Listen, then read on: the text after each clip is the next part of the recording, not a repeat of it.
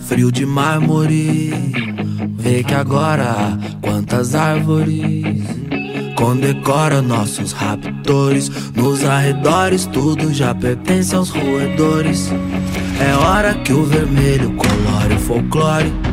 É louco como adianta pouco, mas olhe. Com sorte talvez piore, não se iluda pois nada muda. Então só contemple as flores e acende a brasa, esfregue as mãos, desabotou o botão da camisa. Sinta-se em casa, imagine o verão, ignore a radiação da brisa. Sintoniza o estéreo com seu velho jazz. Pra um pesadelo estéreo até durou demais. Reconheça sério que o mal foi sagaz. Como um bom cemitério, tudo está em paz, em paz.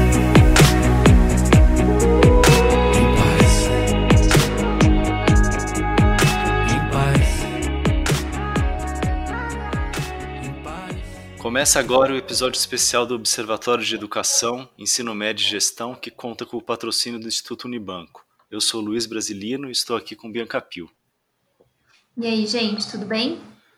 Bom, no episódio, nesse episódio a gente vai conversar sobre as desigualdades na educação. E para isso está conosco, a edu... tá conosco a educadora Edneia Gonçalves. Oi, Edneia, tudo bem? Tudo bem, e você? E também o economista Ricardo Henriques. Oi, Ricardo, tudo bom? Tudo bem? Muito bom te ver, ouvir aqui. Bem-vindos e bem-vinda bem e bem-vindo ao, ao, nosso episódio especial. A Edneia é coordenadora, é coordenadora executiva da Ação Educativa, ela é socióloga com pós-graduação em Educação pela PUC e é pesquisadora na área de educação de jovens e adultos, com experiência na formação de professores, em educação antirracista e também em gênero. E o Ricardo, ele é superintendente executivo do Instituto Unibanco, ele é, é, ele é do Conselho de Administração do Instituto Internacional de Planejamento da Educação da Unesco, ele foi secretário nacional de Educação Continuada, Alfabetização e Diversidade do Ministério da Educação e também secretário executivo do Ministério de Desenvolvimento Social, quando coordenou o desenho e a implementação do programa Bolsa Família.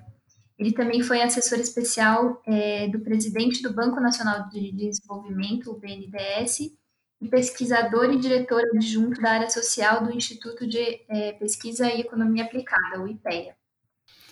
Bom, é, vou começar falando sobre as questões da, da desigualdade na educação. É, a gente sabe-se né, que as disparidades educa educacionais são um dos principais motores, se não o principal, da desigualdade brutal que existe no Brasil. Né? Será que vocês podiam traçar um quadro, aí, um breve quadro da dimensão dessas desigualdades na qualidade, no acesso à educação no Brasil? Eu vou falar bem no, no geral, né? Quando a gente pensa em desigualdade educacional, a gente precisa ter muita clareza de onde se assentam essas desigualdades, né? Primeira coisa que nós precisamos pensar é que a educação aqui no, no Brasil ela ainda é produto de uma história de, de violência, de opressão, uma história que tem um acento muito grande no colonialismo, no escravismo, né? E as consequências disso têm a ver com oportunidades. Então, quando a gente pensa no lugar da, da educação nessas desigualdades, nessa, nesse acento tortuoso, né?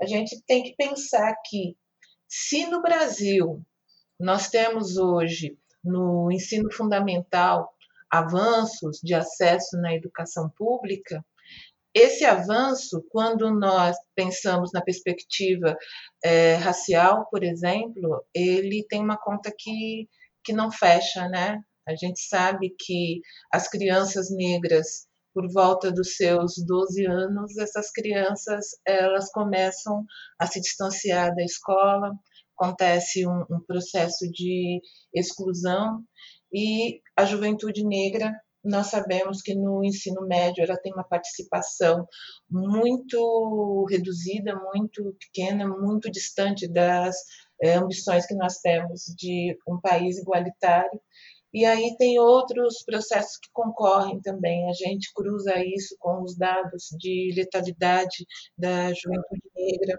a gente cruza esses dados com o acesso no ensino superior, nós cruzamos esses dados com a possibilidade de retorno no, na EJA, que cada vez está mais prestigiada, né? e na educação de jovens e adultos, que hoje nós sabemos que nos anos finais do ensino fundamental tem uma presença de 70% de jovens negros, né? Então esse esse desenho de estudantes que não permanecem na escola, essas escolas que estão normalmente geograficamente situadas nas periferias, nas escolas, é, as escolas que estão mais distanciadas dos centros, essas escolas que têm a população mais é, economicamente carente, nós percebemos um desenho de enfrentamento para a continuidade de processos de escolarização de forma contínua muito maiores do que para a população, mesmo pobre, mais branca. Nós percebemos na evasão, na exclusão dos estudantes, das estudantes trans, LGBTI, das escolas, o quanto é difícil a caminhada, é, o desenho de perspectiva educacional, quando você, é, na história do Brasil, é visto como se tivesse um lugar social específico, né? O que tem por trás do racismo, o que tem por trás das discriminações que infelizmente fazem a constroem a identidade dessa dessa nação é um enfrentamento muito grande, diário e cotidiano, que encontra mais uma camada de desigualdade com a, a pandemia, né? Mas pensar que você acessar e continuar estudando quando se é pobre, quando se é negro, quando se é LGBTI, é um conjunto, é um quadro imenso de dificuldades acrescidas as outras dificuldades que se existem em se estar no Brasil e conviver com todas as, as outras violências é um ponto de partida importante. Eu acho que a primeira coisa que a gente precisa pensar é que educação, para fazer sentido, tem que ser equitativa, né? E a equidade ainda é uma ambição muito distante do cotidiano da, da educação como um todo. Então, quando eu penso em desigualdade, eu ponho ela num, num canto e no outro canto eu coloco a equidade para tentar ver formas que deem conta de uma educação que faça sentido para as trajetórias familiares diversas, para as trajetórias raciais diversas. Acho, acho que esse ponto de fundo que a Edneia traz é muito importante, ou seja, a gente precisa, talvez, daqui a pouco conversar sobre como o princípio da equidade pode ser organizador de uma estratégia é, futura da, né, da perspectiva de transformação da educação, sobretudo educação pública brasileira. Mas ainda no, no diagnóstico, é, talvez o primeiro destaque, antes de pensar essa sobredeterminação é, da questão da pobreza, raça, é, perfis específicos, como os LGBTQI, etc., é, a gente não pode esquecer, só queria dizer que pós-constituinte a gente tem uma melhora na educação. Tá? Então a gente estava tá melhorando, só que a gente está melhorando numa velocidade baixa e sem enfrentar os desafios da nossa desigualdade estrutural, em, em particular do nosso racismo estrutural, que faz com que a gente não consiga é, acelerar na velocidade que é necessária para a sociedade do conhecimento, para ter essa perspectiva de, de equidade que Edneia trouxe. Aí talvez só algum, alguns dados talvez ajudem. É, em primeiro lugar, quando a gente considera, só pegar um dado que é a conclusão de cada faixa de fase de ensino, está pensando no máximo um ano de defasagem. Então, o que acontece no Brasil? Quando a gente chega no final do ensino fundamental 1, ou seja, no final ao quinto ano do ensino fundamental 1, de cada 100 crianças que entraram na escola no primeiro ano, já no, no quinto ano, 84% delas só tem no máximo um ano de defasagem. Ou seja, a gente já tem 16% das crianças no quinto ano com mais de um ano de defasagem. Só para vocês terem uma ideia, no Chile esse número é de 98%, só 2% tem mais de um de defasagem. E a gente está falando só, perceba que só, só percorreu cinco anos. E com cinco anos, pouquíssimo tempo, já 16 tem dois anos ou mais de defasagem. Tá? E esse número, quando a gente vai seguindo, vai seguindo, vai seguindo, quando a gente chega no final do ensino médio, a gente tem, na média do Brasil, sem ainda fazer recorte de gênero, nem de raça, nem nada, a gente tem que 54% terminam sem defas... com, com máximo um ano de defasagem. Esse número de 54%, quer dizer, quase metade tem mais de um ano e tem muito mais defasagem, isso está associado depois aos abandonos. Vou comparar de novo. No Chile, isso que é 54%, com no máximo um ano de defasagem, é 87% no Chile. Só para a gente ficar com um número de referência, os que concluem com no máximo um ano de defasagem o ensino médio no Chile, que são 87%, são mais do que eles que concluíram a quinta série no Brasil, que é, são 84%. Isso dá, acho que, uma noção de como é que a gente está, do ponto de vista absoluto e do ponto de vista relativo, muito distante daquilo que seria necessário para uma visão republicana e democrática da educação que dê conta de incluir a todos. Né? Aí a, é, o, o, o slogan da, da Unesco é educação de qualidade para todos. No Brasil, a gente está com dificuldade de saber o conteúdo substantivo de todas as palavras. O que é educação, o que é qualidade e o que são todos. Então, nosso desafio, né, Diné, é muito estrutural. E aí, quando a gente chega, só para concluir com essa coisa, a gente, quando a gente chega no final do, do, da, da, formação básica, que são 12 anos, o que a gente vê é que daquelas crianças que entraram, muitos, muitos jovens que ingressaram na escola pública não concluem o ensino médio. Daqueles que chegam, né, é, muitos não chegam no ensino médio, daqueles que chegam, muitos não concluem. Entre os que concluem, se aprende muito pouco frente ao que é o esperado, sobretudo quando a gente está comparando com a Base Nacional Curricular Comum ou comparando com é, avaliações internacionais. Então, poucos chegam, dos que chegam, muitos não, não concluem, dos que concluem, aprende-se pouco frente ao esperado e aí depois talvez a gente converse mais. Talvez essa aprendizagem daqueles que chegaram até o fim, que são sobreviventes, talvez ainda faça pouco sentido porque a gente precisa para a sociedade contemporânea. E aí eu queria terminar, quanto mais menos sentido ainda para aqueles que são negros, para aqueles que são pobres, para aqueles que são indígenas, para aqueles que são quilombolas, para aqueles que são LGBTQI, ou seja, quando a gente atravessa essa sociedade pelos recortes identitários, o sentido dessa educação, e volta a frisar, mesmo uma educação que está melhorando nos últimos 30 anos, não podemos negar isso, ainda é muito aquém do que a gente precisa. Mas tem uma coisa aí que você coloca, Ricardo, que eu acho que é muito importante, que é a questão do que é qualidade em educação, né? É, o que, que, a gente chama de, de qualidade? É, eu sempre acreditei que a função social da escola era articular conhecimentos, né, os conhecimentos que foram construídos pela sociedade, sistematizado pelas áreas do conhecimento, pela ciência, com um outro conhecimento, que é o conhecimento que está no território, que é um conhecimento que é das culturas, que é o conhecimento que passeia, aquele conhecimento que está dentro da escola a partir das pessoas, né, das diferentes presenças que estão na escola. Eu acho que é só articulando esses conhecimentos que você consegue produzir essa tal aprendizagem é, significativa para todos, né? Só que na prática, apesar dos avanços que nós é, tivemos, isso não tem sido considerado. Se a gente continua trabalhando com uma, uma educação que pouco se desafia no sentido de exigir-se de é, participar de redes intersetoriais que com certeza vão trazer à tona é, outras desigualdades que nós sabemos que são as desigualdades regionais, as de, de territórios, mas se a gente não se debruça na possibilidade de construir essa educação de qualidade, a gente, por exemplo, não vai saber quanto ela custa, né? Porque qualidade tem preço também.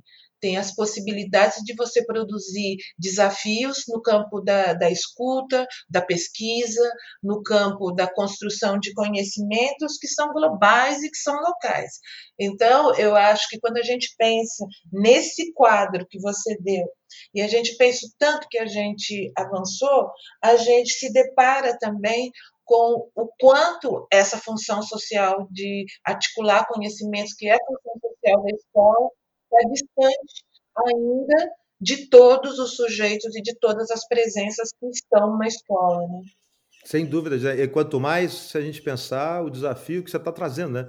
do desenvolvimento pleno do estudante. Obviamente, a gente tem que ter um estudante proficiente em língua portuguesa, em matemática, em química, em física, mas a gente está pensando como é que desenvolve o pensamento científico, pensamento crítico, pensamento criativo, como é que aumenta o seu repertório cultural, como é que aumenta a sua agenda de comunicação, a toda a agenda que tem a ver com, com o mundo do trabalho, com a cultura digital, com a capacidade de, de argumentativa, né, com a capacidade de trabalhar em grupos, de ter empatia, de ter a agenda da responsabilidade, da cidadania, da democracia. Se a gente pensar o que, que é o sujeito de conhecimento na sociedade contemporânea, sobretudo inserido neste, no mundo né, desse século XXI, o que a gente precisa dar conta em termos dessa globalidade e integralidade da aprendizagem é muito desafiador para o Brasil. Dizer, sim, gente... sim. Tem questões, por exemplo, eu estava há pouco tempo me lembrando, eu fui, durante 10 anos da minha vida, gestora de escola, né? Os desafios que envolvem a organização escolar, a gestão escolar, eles são imensos.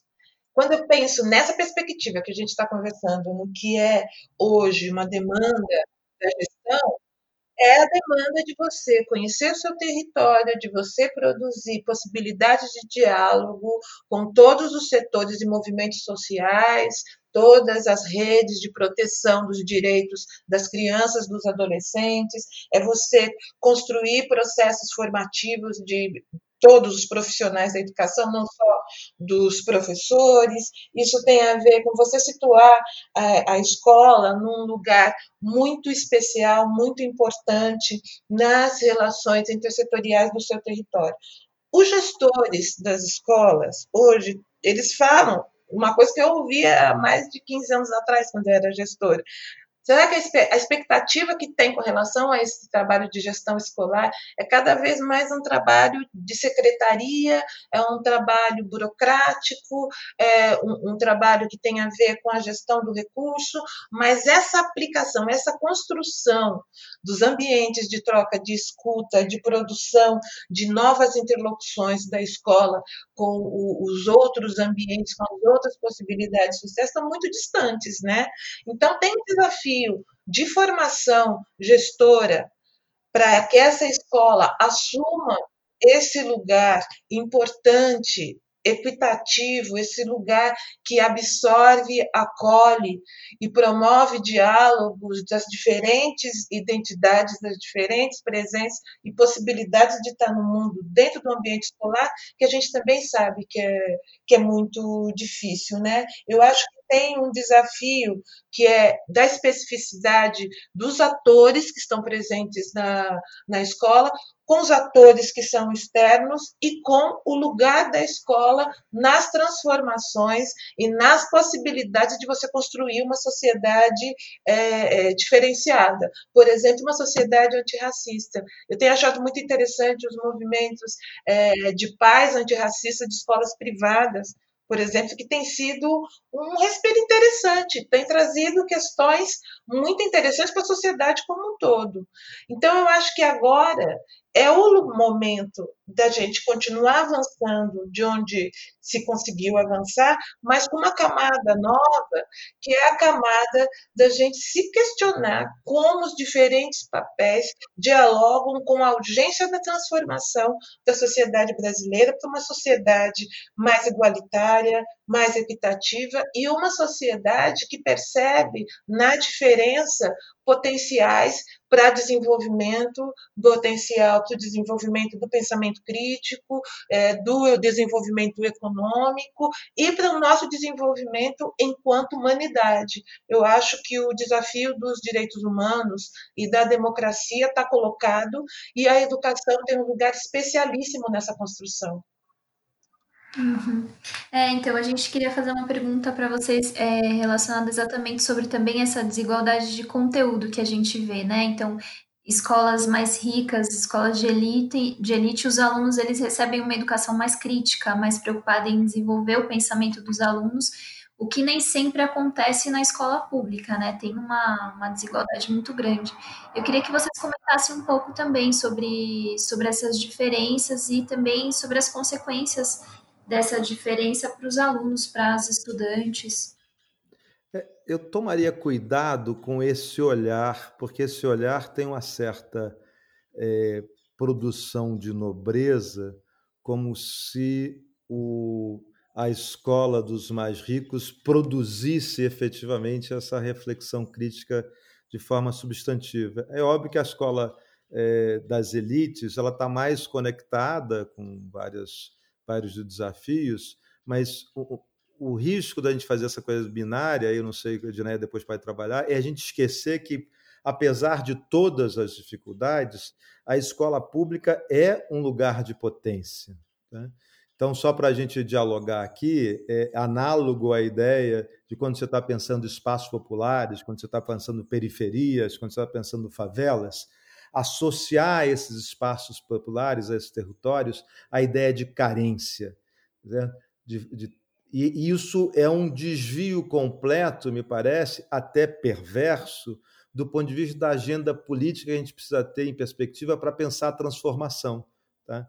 As dificuldades estruturais da escola pública, que elas têm que ser enfrentadas, vamos falar sobre elas, né, não podem retirar uma perspectiva nossa, me parece estratégica, de fazer dessa escola cada vez mais uma escola republicana, laica e democrática, que tem na potência a sua, a sua capacidade maior de transformação. Né? Muita coisa tem que ser feita, mas um, uma ilustração disso a gente vê como todos os estudos que pensam, é, que fazem quanti e quali análise sobre trajetórias de, de, mobilidade social relevante de jovens que saíram de situações de altíssima vulnerabilidade e fazem esse percurso, é incontornável que todos os estudos mostram que eles sempre declaram ter vivido no espaço da escola em interação com professores que, se, que viraram referências, tanto para recomendação no campo da escolarização, como recomendações e orientações no campo da reflexão crítica.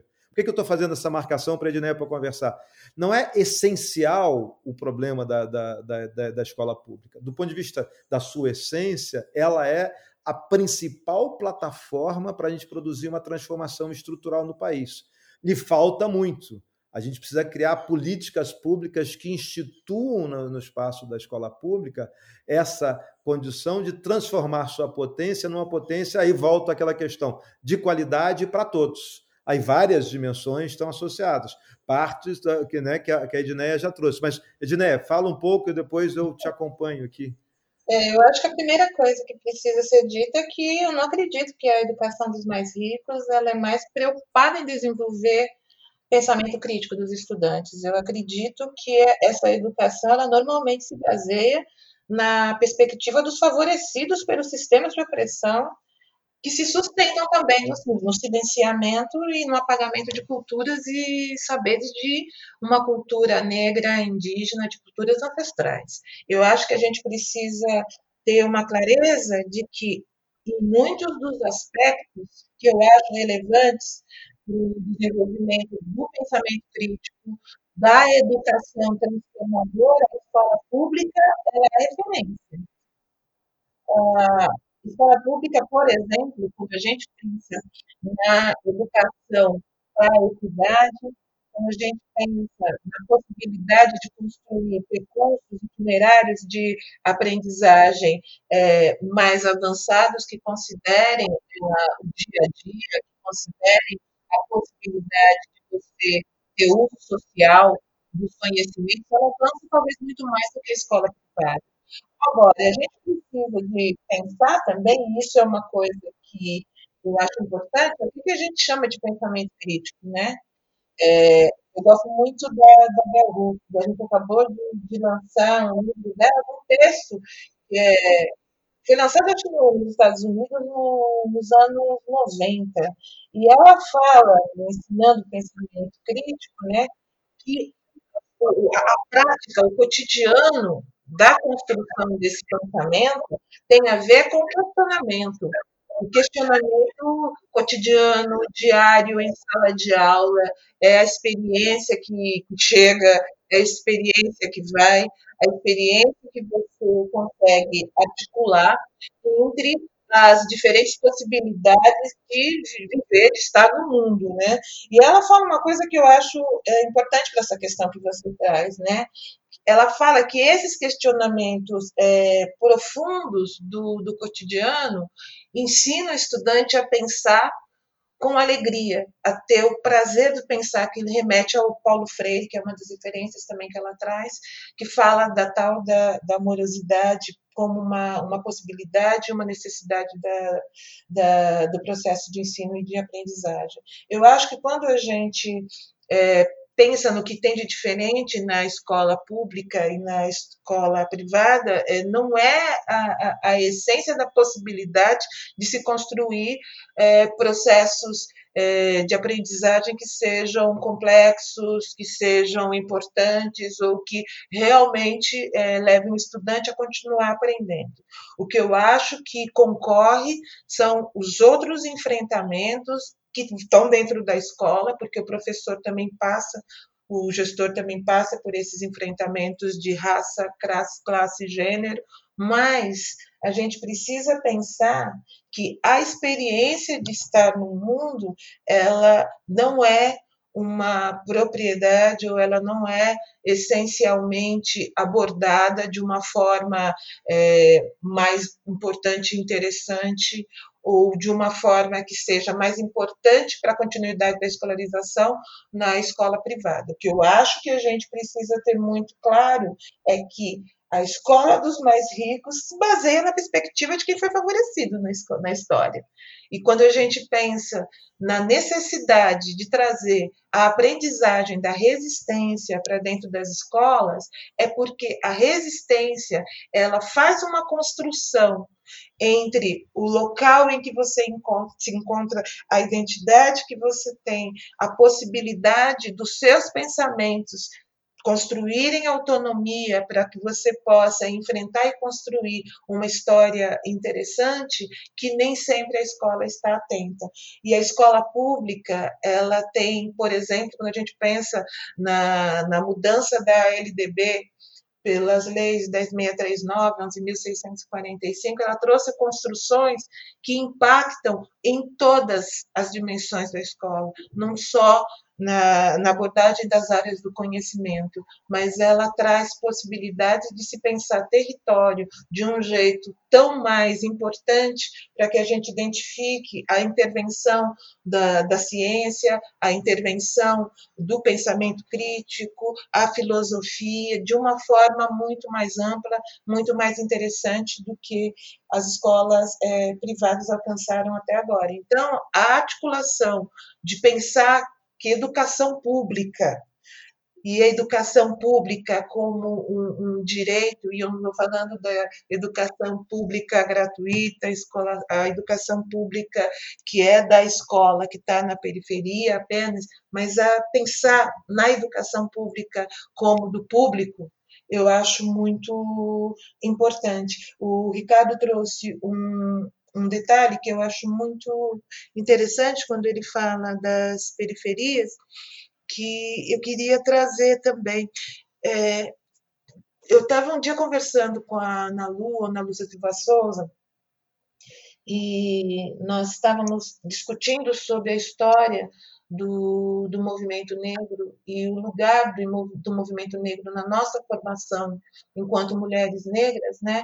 E o quanto isso impactou na nossa trajetória é, escolar e na nossa formação é, acadêmica é, após a, a educação básica, nós descobrimos uma coisa, que os textos, por exemplo, do Abdias do Nascimento, que nós lemos na nossa formação no, no movimento negro, os textos, os primeiros textos é, traduzidos de uma forma meio mambembe da, da Bell Hooks, a, a, a, participação em locais em que a Lélia Gonzalez discutia linguagem, discutia o Brasil, falava do português, essa convivência ela foi tão definitivamente importante para que todos os outros conhecimentos que nós tivemos acesso na, na educação pública fizesse sentido e construísse possibilidades de nós registrarmos a nossa história, a nossa história familiar, a nossa história enquanto profissionais da educação e em outras áreas, que realmente não teriam um outro espaço que não fosse na escola pública para isso fazer sentido para a gente. Então, na escola pública, com uma maior presença de estudantes pretos, com professoras pretas, um número muito pequeno, mas elas estavam lá, conversando com a, a servente da escola, na porta da escola, com os nossos amigos dos movimentos de cultura é, popular, nós construímos também uma nova possibilidade de pensar fora da caixa. E eu acho que essa construir essa possibilidade de forma intencional agora tem sido um, um papel, um desafio muito grande para todas as escolas. Mas eu acho que nesse sentido a escola pública ela está mais avançada, ela tem mais possibilidades e ela nos ensina muito. E a gente precisa começar a colocar esse conhecimento que a escola pública é, desenvolveu também como um, um patrimônio da, da educação e como uma possibilidade da nossa educação continuar avançando na qualidade. Gente, eu queria saber com vocês agora sobre a, as consequências aí desses problemas que a gente está falando, não só para as pessoas, para os jovens, para as crianças e para os jovens, mas para a sociedade brasileira é, como ela é hoje. Né? Como é que vocês enxergam é, os resultados aí dessa desigualdade na educação e seus impactos aí para a sociedade. Pode começar dessa vez, pode começar, Ricardo. Eu acho que tem algumas camadas importantes.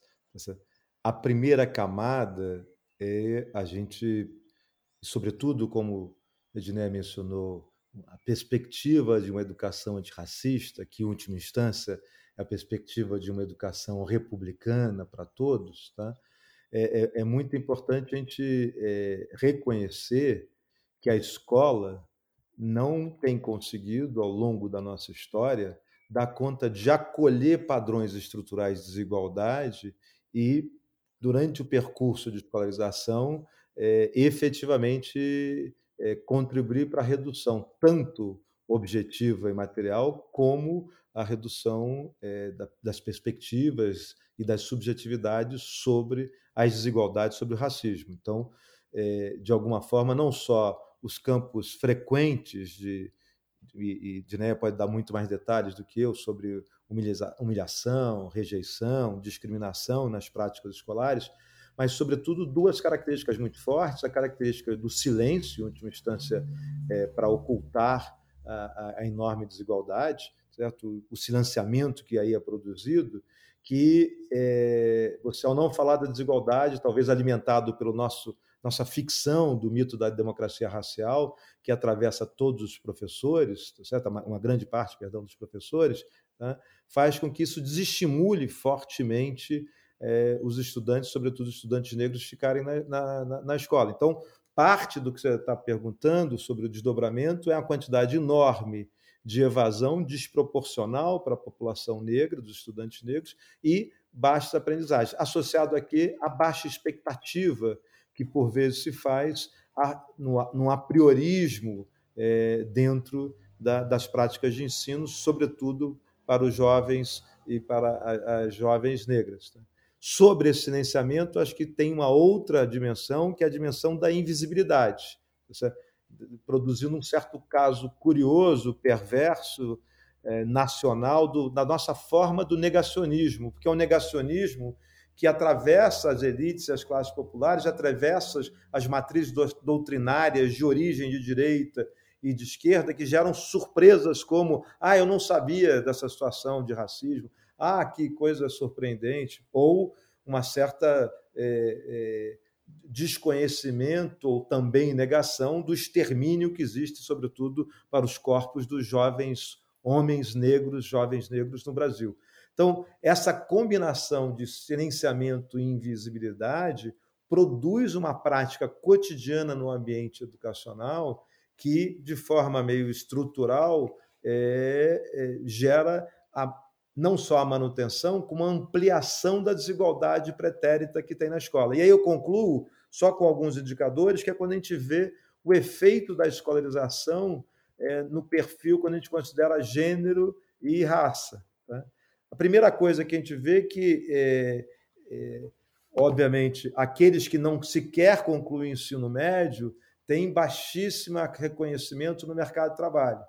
Mas quando a gente vê todos que concluem o ensino médio, há uma distância, e aí eu vou pensar só os extremos, significativa entre homens brancos e mulheres negras, tá? é, do ponto de vista da renda principal do trabalho, bastante significativa. Tá? Algo como eh, quase duas vezes e meia isso. E essa, e essa, essa coisa, essa distância, quando a gente olha para o salário daqueles que têm ensino superior, que faz uma enorme diferenciação, a renda média do trabalho principal de uma mulher negra hoje no, no Brasil está em média de 3 mil reais. Tá e quando a gente olha para um homem branco, está em média de 7 mil reais.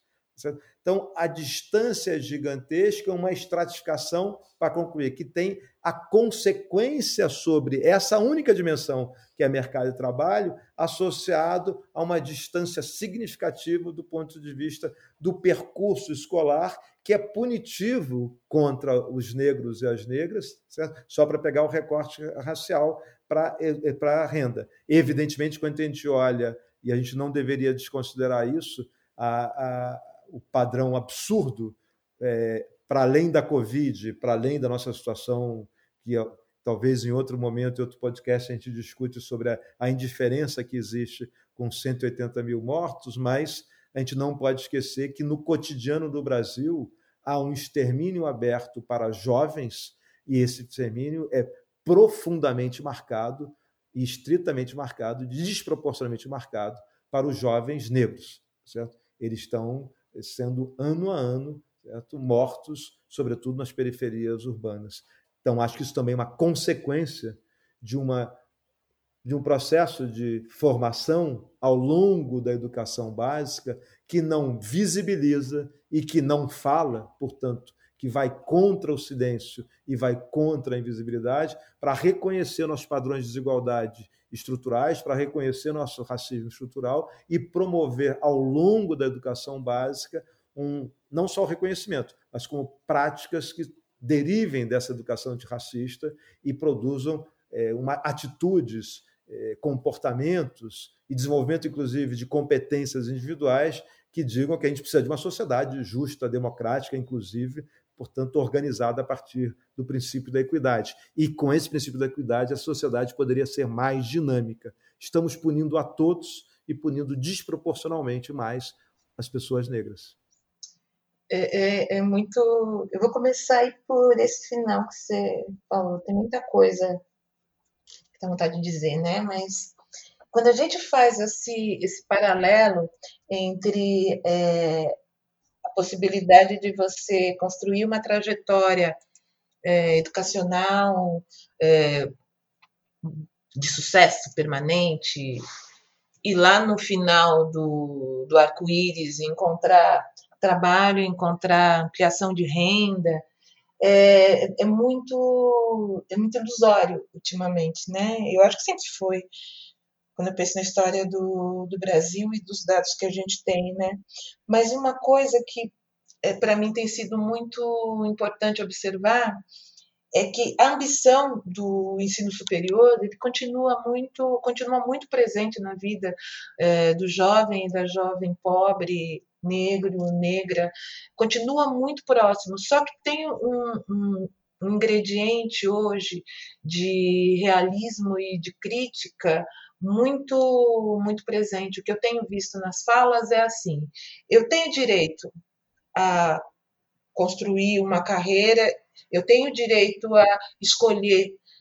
Não é só uma questão de, de ter mais oportunidades, é também, mas eu quero ter o direito de escolher uma carreira. E isso está totalmente descolado das questões de renda, porque a juventude negra também tem muita é, clareza de que o fato de você concluir o ensino superior traz, traz mais uma camada de enfrentamento, né?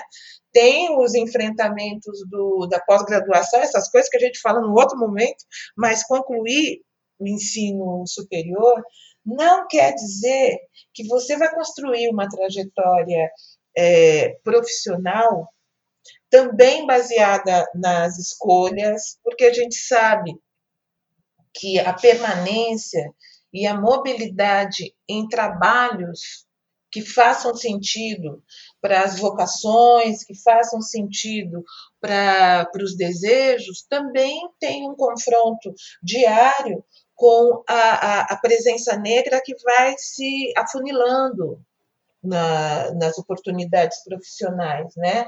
Então, quando você tem um curso superior, mas você vai conviver num ambiente que, se você consegue entrar ali matando um leão por dia, mas a tua presença é muito resumida, muito pequena, você não tem outros outros negros, outras negras, para você construir um ambiente equitativo, um ambiente que discuta e valorize a diversidade, é muito mais difícil. E aí a gente pensa, será que a, a, a educação, será que a escola, ela tem é, convivido com essas possibilidades, ela tem realmente construído um, um processo é, educativo que leve e práticas educativas que levem em conta essa realidade, que tem uma diferença de enfrentamentos, que não é só você, você construir o concluir um curso superior, você estar lá, mas você vai estar concorrendo solitariamente num ambiente em que você não é visto como mais capaz, porque isso permanece. E aí eu volto um pouco para falar é, de uma coisa que é muito necessária. A gente precisa identificar é, aonde se esconde o racismo no cotidiano da, da escola e a gente precisa dar uma uma cara muito próxima para os enfrentamentos raciais que se desenrolam no ambiente escolar. O Ricardo falou é, no, no silenciamento da escola. Isso é básico.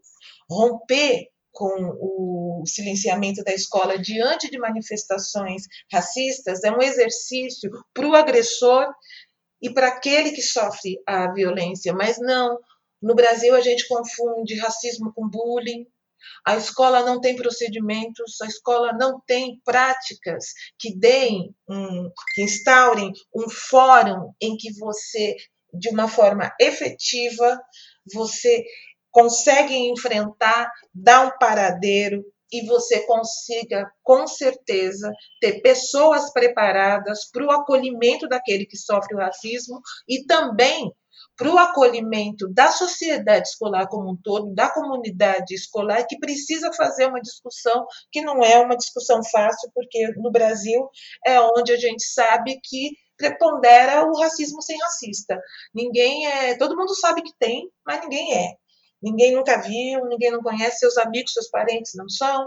Então, romper com o silenciamento é uma coisa importante. Uma outra coisa que você colocou, Ricardo, que é muito importante, é a permanência do mito.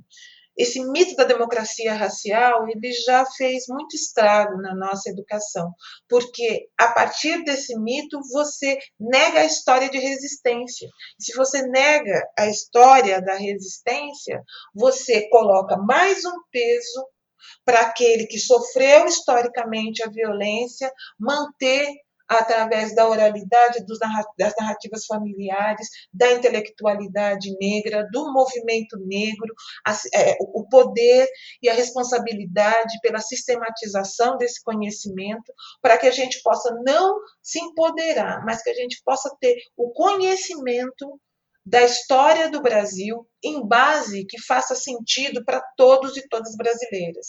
Então, pensar no mito da democracia racial como um grande empecilho para que a gente melhore a qualidade da nossa educação a partir das verdades que não são ditas, não são estudadas, não são aprofundadas no ambiente escolar é importante. Eu vou colocar mais uma camada que é a questão do isolamento da escola com relação aos movimentos sociais, com relação aos coletivos juvenis, os coletivos feministas, porque existe um saber Existe uma cultura e um conhecimento que esses segmentos sociais, eles são portadores e eles conseguem trazer uma perspectiva local e uma perspectiva trans, transnacional e internacional para a gente se pensar no mundo, que é importante. Eu tenho é, certeza que quando a gente tiver a total dimensão do real sentido das ações afirmativas, a gente vai poder fazer a defesa de uma forma muito mais consistente. Para mim, ação afirmativa é o passo seguinte à conclusão de que a desigualdade existe. Se eu afirmo que essa desigualdade ela existe, ela vitima, ela violenta, ela oprime parte da população brasileira, eu preciso ter ações que afirmam esse meu conhecimento. E se a gente não construir ações afirmativas a partir dessa certeza, se a gente continuar escondendo embaixo do, do tapete, esse tapete felpudo, dos mitos que tem de democracia e do brasileiro cordial, a gente realmente não vai conseguir avançar muito em direção ao respeito, em direção à real compreensão dos saberes que estão disponíveis no Brasil com muito sacrifício, com muita dificuldade de agentes sociais que a gente não percebe como de cultura, como intelectuais, como portadores realmente de uma necessidade que nós temos e que a sociedade brasileira ela construiu sem que a escola percebesse durante séculos. Edneia, eu queria pegar esse teu ponto da ação afirmativa, porque essa palavra às vezes ela é desvalorizada no Brasil como se fosse uma importação de, um, de uma abordagem americana dos Estados Unidos, etc. Mas eu queria só trazer a potência do que você está falando. E é importante, talvez, para os ouvintes saberem que, né, registrarem que é uma pesquisadora mulher negra de altíssima relevância na academia que está falando, Edneia. Mas aqui a gente está falando de ação afirmativa, a gente está falando de, da necessidade de instituir no espaço das escolas brasileiras como um todo o princípio de equidade, ou seja, dar mais para quem tem menos e fazer diferente para os diferentes. Ou seja, é, é, é entender isso que Edneia falou há pouquinho tempo atrás, eu estava pensando aqui, talvez essa seja, o que ela disse antes, seja a verdadeira jabuticaba brasileira, aquela coisa do racismo sem racistas. Essa é a jabuticaba brasileira. Acho que nenhuma sociedade racista conseguiu ser tão cínica para produzir esse arranjo de que é um racismo sem racista. Né? Todas as pesquisas lá históricas do, do Datafolha, né? 90 e tantos por cento das pessoas dizem que há racismo e 90 e tantos a mais do que esses originais dizem que não são racistas, ou seja, uma impossibilidade total estatística. E eu acho que o que a gente tá, você está falando, você está sublinhando, a gente devia discutir muito, sobretudo, não só, mas sobretudo no tema que está falando, na formação da educação básica, nos 12 anos. A gente precisa ter e aí eu queria só talvez agregar esse ponto, para além de igualdade de oportunidades, ou melhor, qualificando igualdade de oportunidades, igualdade de oportunidades não se dá só em criar condições equivalentes, razoavelmente semelhantes no acesso.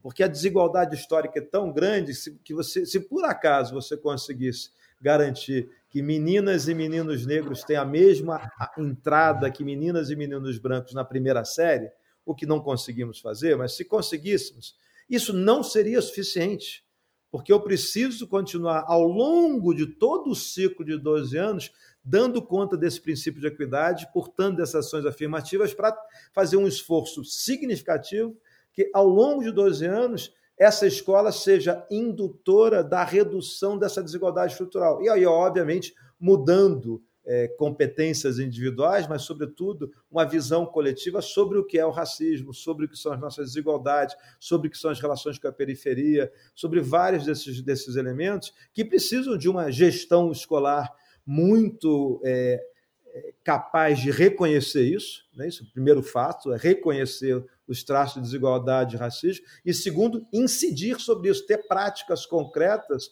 pedagógicas e sociais que sejam capazes de fazer isso que seria uma agenda contínua de ações afirmativas ao longo de 12 anos.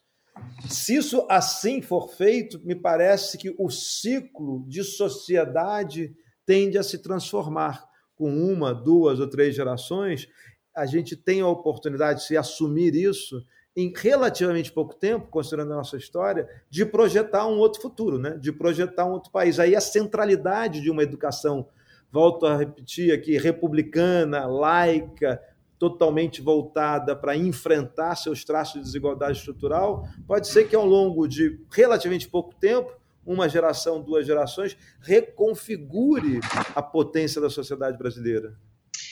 Tem uma coisa que você coloca aí, Ricardo, que é, que é muito importante, que traz uma outra palavra que a gente precisa resgatar, que é, que é a palavra direitos humanos direitos humanos, sabe? Porque a educação é, que defende a educação para os direitos humanos é essa educação que tem na formação é, escolar um, uma preocupação, um lugar muito específico para a história e para a valorização da resistência ao longo da história. Isso muda as coisas de lugar.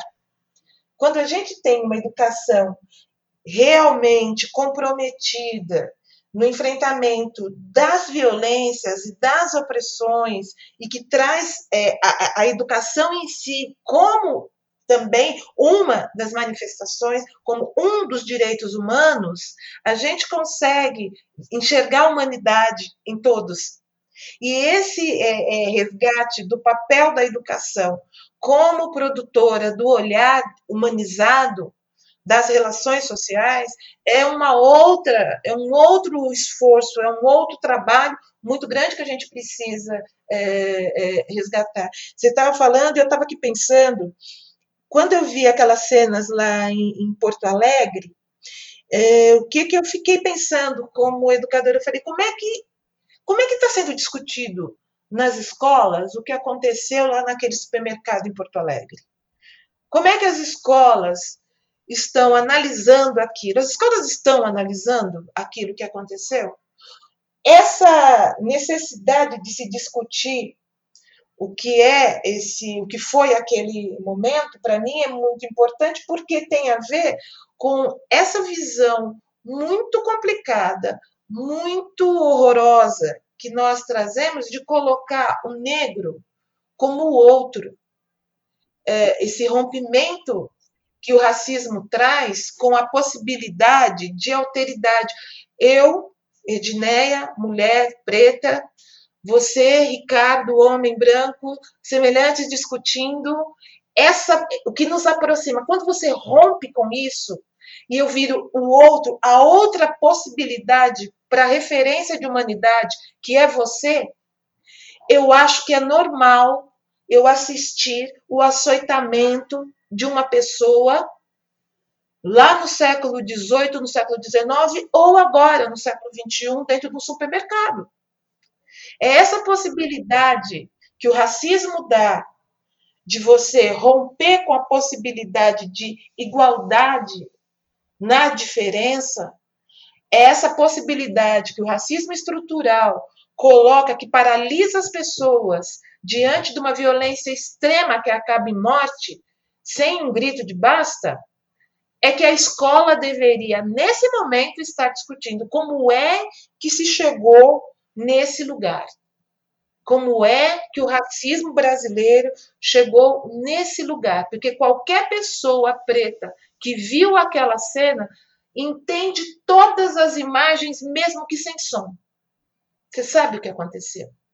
Cabe à escola também fazer essa discussão, para que fique realmente de forma ensurdecedora as consequências do silenciamento, as consequências do mito da democracia racial, porque você está lá no século XVIII, saindo de uma igreja com um pelourinho na frente e uma pessoa sendo açoitada na sua frente sem que cause nenhum tipo de horror, é o mesmo fundamento que faz com que dentro de uma loja, dentro de um shopping center, uma pessoa seja espancada até a morte, enquanto a violência é protegida e a pessoa morre e os outros do lado achando horrível, mas paralisados. Então é para fugir dessa paralisia que às vezes as pessoas acham que não tem nome, mas o nome é racismo.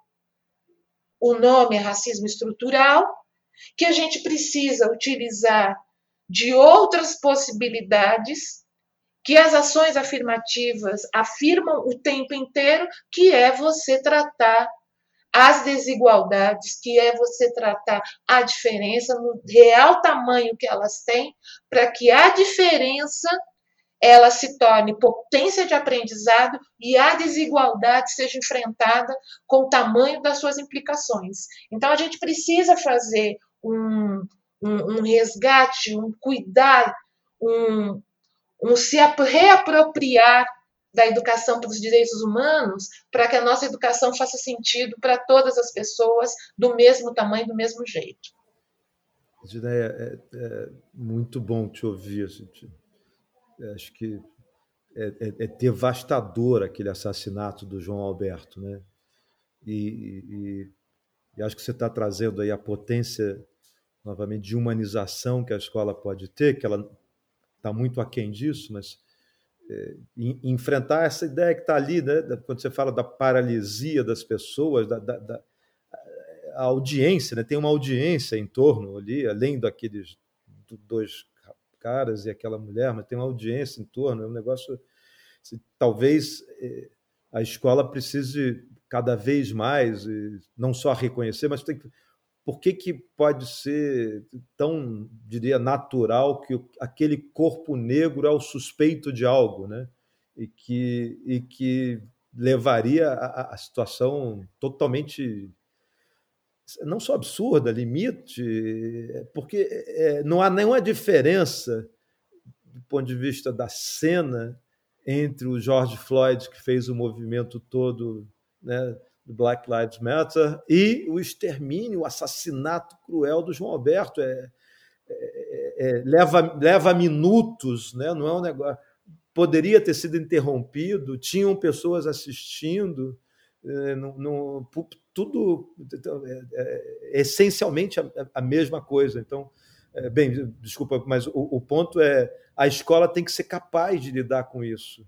Isso é o sentido profundo de lidar com a diversidade, o sentido profundo de reconhecer o valor das diferenças, o sentido profundo de dizer isso você está falando, né? Estou só te repetindo da, da humanização, o olhar de humanização das relações. E isso tem sentido só para fazer a ponte para a sociedade que a gente quer projetar lá na frente, inclusive a sociedade de conhecimento. Exatamente. Serão melhores profissionais. Uhum se formos mais humanos, né, seremos todos melhores. O que a gente está falando é de defesa do marco civilizatório. É disso que se trata.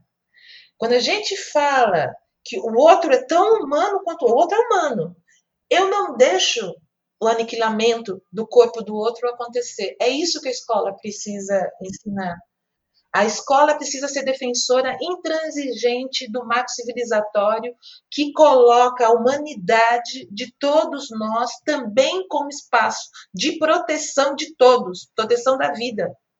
E se a escola não se colocar no lugar daquela que defende essa proteção da vida de todos e de todas, ela vai se colocar num outro extremo, que é o extremo do aniquilamento dos pretos e pobres, porque eles são outros.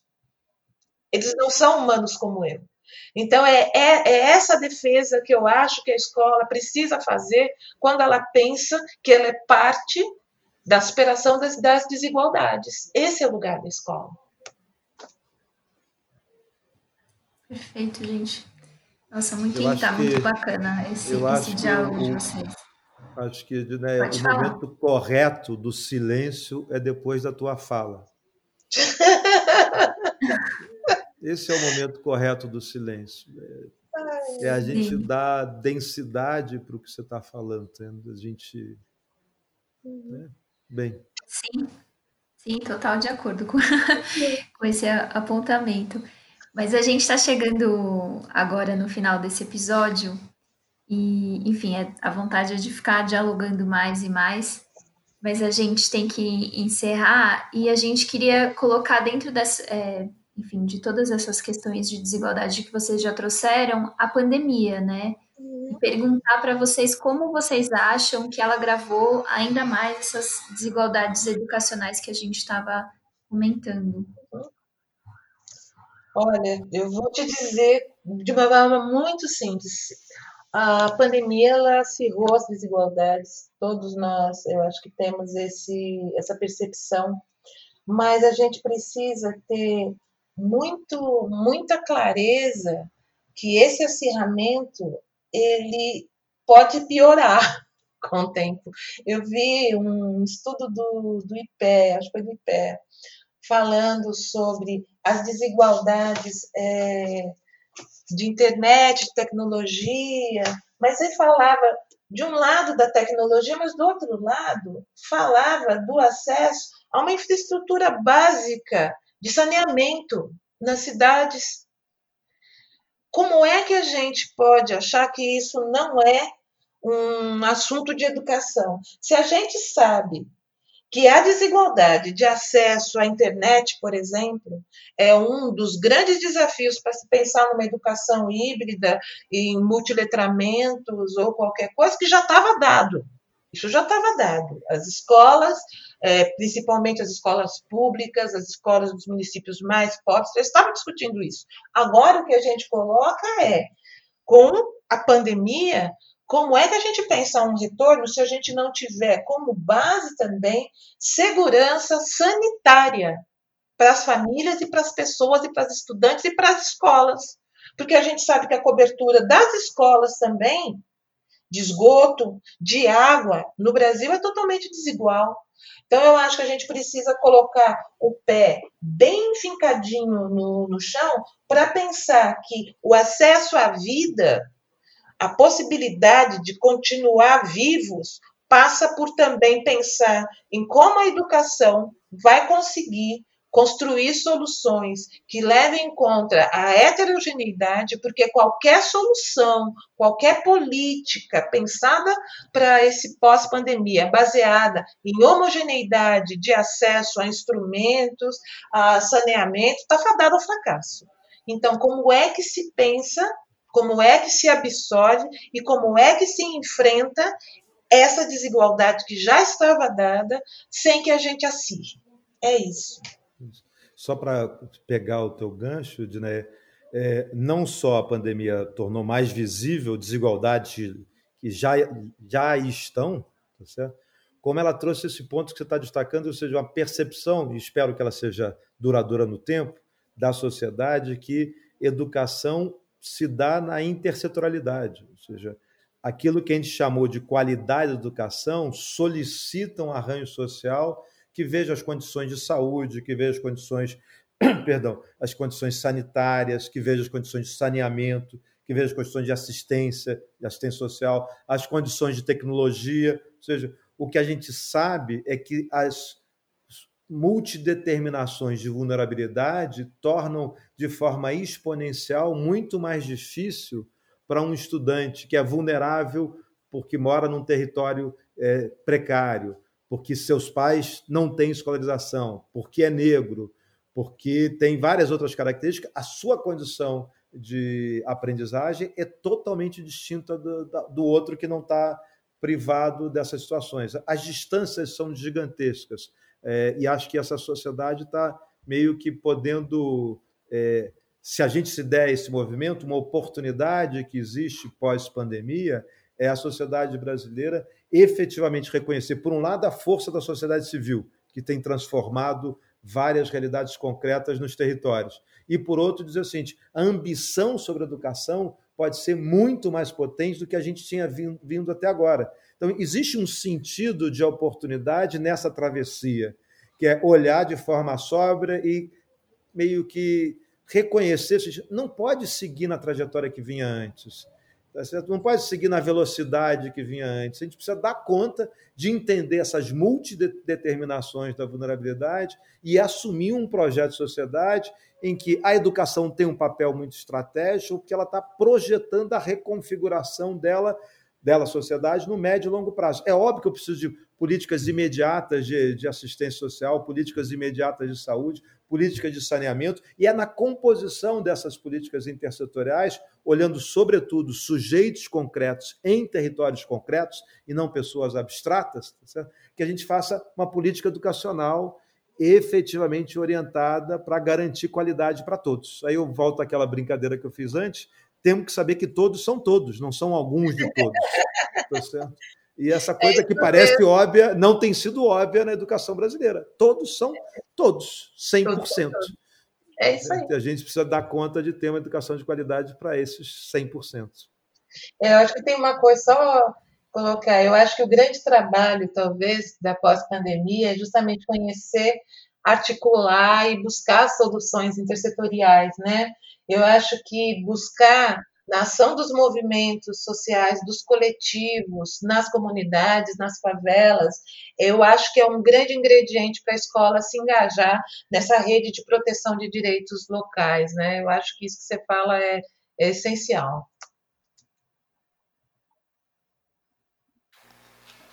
Tá bem, gente. É, estamos chegando ao final aqui do episódio. Muitíssimo obrigado pela participação de vocês. Obrigado, Ricardo. Obrigado, Edneia.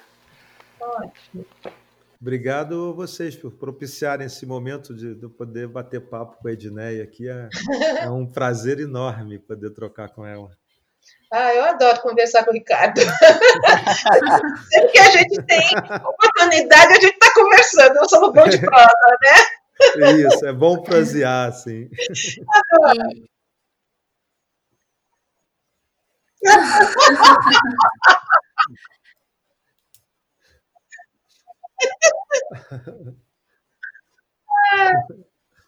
É, nós Foi muito bom, gostei muito de, de, conversar. É sempre, é sempre uma riqueza, adoro. Acho que a gente precisa, a gente não pode abrir mão das rodas, né? Eu acho que o Sim. grande momento desse isolamento tem sido as horas que a gente senta para conversar. E conversar com o Ricardo foi sempre, é sempre muito bom. Então, estou muito feliz. Foi ótimo, Ricardo. Obrigada, gente. Obrigado. Certeza obrigado, que o nosso Bianca. Obrigado, Luiz. Também vai curtir. Maravilha. Valeu. É isso, né? Estamos chegando aí no final desse episódio. Encerramos. É. Até o próximo. E a gente coloca os links, alguns links também de referência para vocês no post. Mas lembrando que, é, enfim, para quem quiser conhecer o Observatório de Educação e Ensino Médio e Gestão do Instituto Unibanco, a gente vai deixar o link no post para quem quiser acessar. É isso. Até a próxima, gente.